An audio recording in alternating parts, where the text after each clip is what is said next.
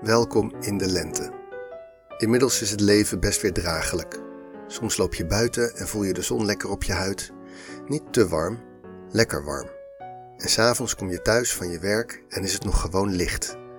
Misschien is het vooral zo lekker omdat je eerst de winter hebt doorstaan, maar soms denk ik wel eens: zouden we de winter niet gewoon kunnen skippen? Kan natuurlijk. Je zou kunnen verhuizen naar een oord met een vriendelijker klimaat, of misschien alleen voor de wintermaanden naar de Canarische eilanden of zo. Maar we kunnen moeilijk met de hele bevolking van Noord-Europa een paar maanden per jaar naar de Canarische eilanden vertrekken. Daar hebben ze niet eens genoeg koffiebarretjes en restaurantjes voor. Nee, om dit op te schalen naar een oplossing voor de massa, niet alleen voor een paar rijke pensionado's, zouden we op zoek moeten naar een meer structurele oplossing. Zoiets als wat veel dieren doen: een echte winterslaap. Begin november trek je je dekbed heel ver over je oren en val je gewoon in een diepe slaap tot april of zo. Als het leven weer draaglijk begint te worden. Zou dat een goed idee zijn? Kan dat überhaupt? Zou je het moeten willen? Hier is aflevering 61 van Nooit Geweten.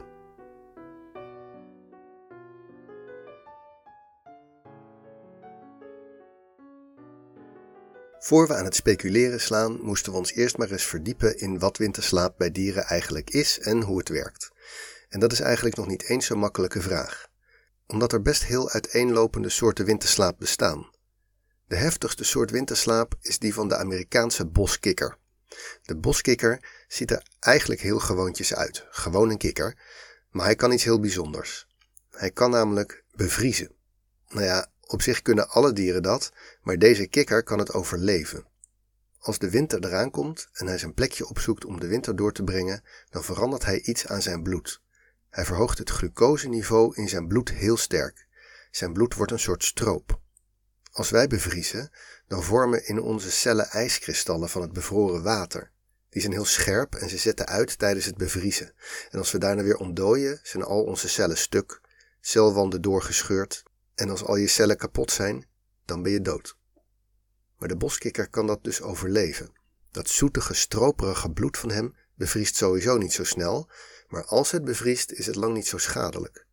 De kikker kan voor ongeveer 70% echt bevriezen zonder stuk te gaan. Als hij in de lente weer langzaamaan ontdooit, komt hij weer tot leven. Dankzij deze truc komt de boskikker voor in Alaska en grote delen van Canada. Boskikkers hebben voor dit kunstje een heel aantal heel specifieke aanpassingen ontwikkeld en het is niet waarschijnlijk dat wij mensen dit ooit zo zullen kunnen. Dus als we willen leren van het dierenrijk, kunnen we misschien beter kijken naar dieren waar we dichter aan verwant zijn, zoals beren en hamsters. Wat daar vooral hoopvol aan is, is dat er heel veel zoogdieren zijn die in winterslaap gaan en die helemaal niet allemaal nauwe familie van elkaar zijn. Laten we beginnen met twee voorbeelden. Ten eerste de hamster. Hamsters zijn knaagdieren en veel knaagdieren houden een klassieke winterslaap. In de herfst zetten ze het op een eten en leggen flinke vetreserves aan. Dan trekken ze zich terug op een veilige plek en vallen in een diepe, diepe slaap. Hun ademhaling wordt steeds langzamer, hun hartslag daalt en hun lichaamstemperatuur zakt tot het maar weinig meer scheelt met hun omgeving.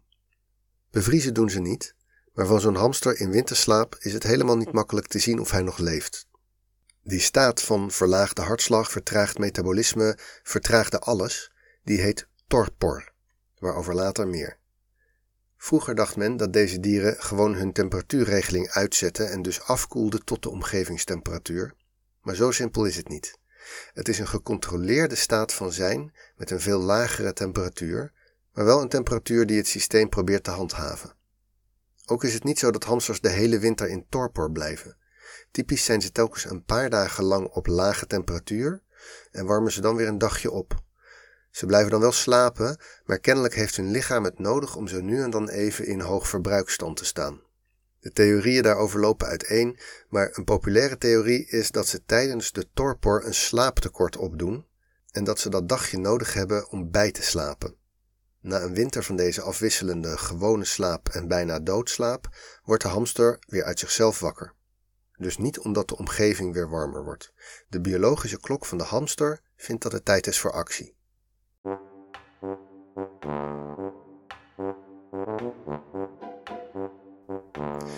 Dan de beer. Van de beer wordt wel eens gezegd dat hij niet echt in winterslaap gaat. Zijn lichaamstemperatuur gaat wel omlaag, maar niet zo dramatisch als bij een hamster. Hooguit een graad of vijf. En hij blijft ook niet de hele winter in slaap. Zo nu en dan wordt een beer even wakker, verlicht een beetje, loopt soms zelfs een beetje rond. Eten, plassen en poepen doet hij niet. Een beer kan net als een hamster genoeg vet opslaan voor de hele winter. In de stukken die hij echt slaapt, wordt hij niet zo koud als een hamster, maar zijn hartslag gaat wel ver naar beneden. Ook heeft hij een mechanisme om het vocht in zijn lichaam te behouden en niet te plassen, maar het water opnieuw te gebruiken. Tegenwoordig wordt niet meer gesproken over wel of niet echte winterslaap, maar wordt het meer als een continuum gezien. De staat van torpor is daarbij het onderscheidende ding.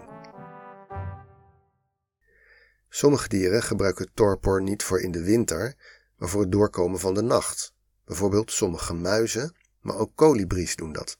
Een kolibrie heeft een heel klein lichaam en verbruikt relatief idioot veel energie om warm te blijven. En daarom is hij overdag bijna de hele dag honing aan het eten. Om s'nachts niet dood te gaan, gaan kolibries dus in torpor.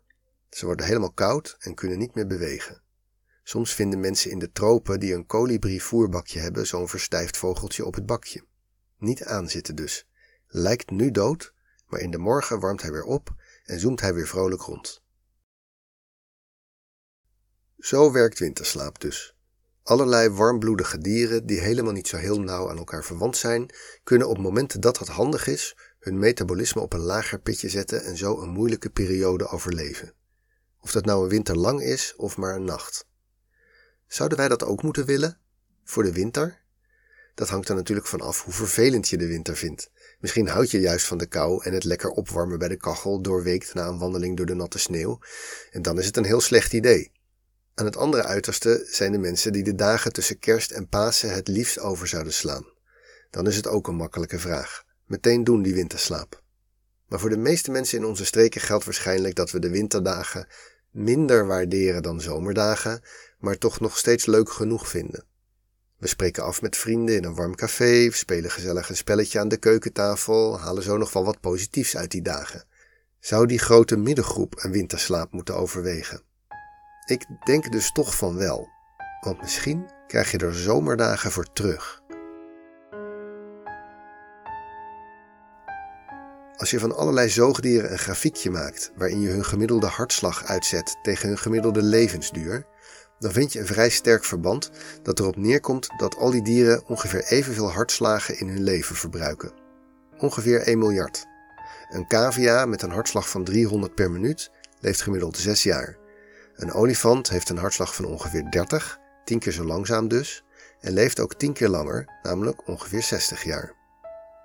Het is niet zo dat je door nu een inspanning te doen en je hartslag te verhogen, dat je daardoor wat eerder dood zal gaan, maar voor de grote getallen lijkt het wel te kloppen. Er zijn natuurlijk wel wat outliers. De mens bijvoorbeeld had een veel hoger aantal hartslagen, ongeveer 2 à 3 miljard, omdat we tegenwoordig veel ouder worden dan toen we nog leefden als dieren in de natuur. Maar er is nog een andere groep die langer leeft dan je zou verwachten, namelijk dieren die in winterslaap gaan. Als je rekent met hun zomerhartslag, dan worden de meeste winterslapers een stuk ouder dan 1 miljard hartslagen. Misschien ook wel logisch als je een deel van het jaar je hartslag weet terug te brengen tot maar 10% van normaal. Je verbruikt op die manier in de winter natuurlijk veel minder hartslagen. Dit is natuurlijk allemaal hoogst speculatief, maar het is dus denkbaar dat je door in winterslaap te gaan een deel van die overgeslagen winterdagen terug zal krijgen als zomerdagen. Nu klinkt de deal al wel weer wat aantrekkelijker, of niet?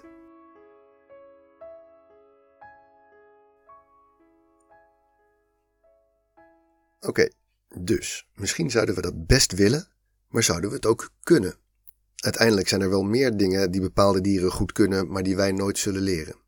Het goede nieuws is eigenlijk dat we het al wel in ons basismateriaal lijken te hebben.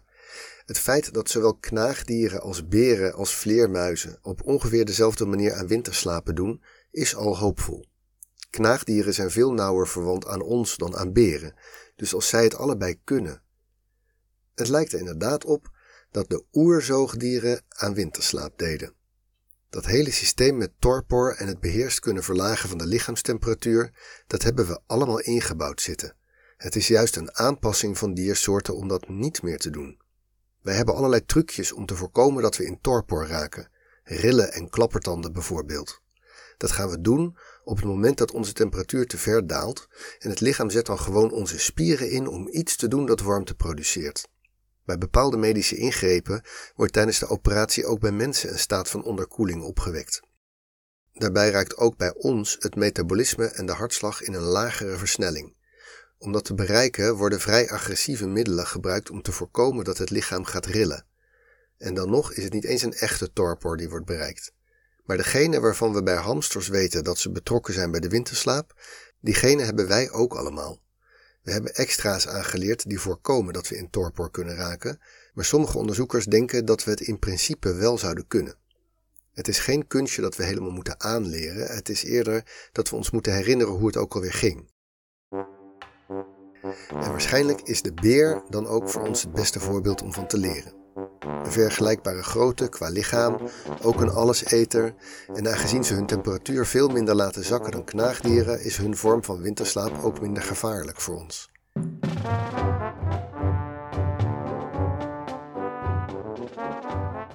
Ik zou zelf trouwens niet graag proefkonijn willen zijn bij de eerste experimenten hiermee. Wie weet wat die staat van verlaagd metabolisme allemaal voor effecten heeft op de langere termijn. Het is vast niet voor niets dat hamsters elke paar dagen een tijdje uit torpor komen en in gewone hoge temperatuur slapen. Zou dat voor ons ook genoeg zijn? Hoe zou je je eigenlijk voelen de eerste dagen nadat je wakker bent geworden? Maar zelfs als het lukt om langdurige torpor op een veilige manier bij mensen op te wekken, dan zal het geen goedkoop grapje zijn. Je moet er toch een aantal maanden voor opgenomen worden en ergens in een capsule liggen slapen. Na al die tijd kan je niet werken en dus moet je voor die maanden van het jaar extra veel verdienen in de maanden dat je wel wakker bent.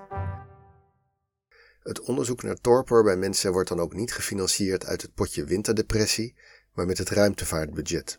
De NASA en ESA hopen torpor in te kunnen zetten voor bemande reizen naar Mars. Niet om astronauten een paar jaar geestdodende verveling te besparen, maar om minder eten mee te hoeven nemen voor onderweg. Dit was aflevering 61 van Nooit Geweten. Wat ik wel een grappig idee vind, is dat astronauten in de toekomst misschien niet de slanke, afgetrainde sportmensen zijn die we nu meestal aan boord van een space shuttle zien stappen, maar juist mensen van beerachtige omvang met een stevig overgewicht van de vetlaag die ze voor de lancering hebben moeten opbouwen. De oplossing van de fotopuzzel was de pagina Winterslaap. Nooit Geweten wordt gemaakt door mijzelf, Teun Buinstee en is een hommage aan Wikipedia. Ken je iemand die dit een leuk verhaal zou vinden? Stuur het dan door. Volgende week is er weer een aflevering en wie alvast wil weten waar die over gaat, kan proberen de Wikipedia fotopuzzel op te lossen. Die vind je in de show notes. Bedankt voor het luisteren en tot de volgende week.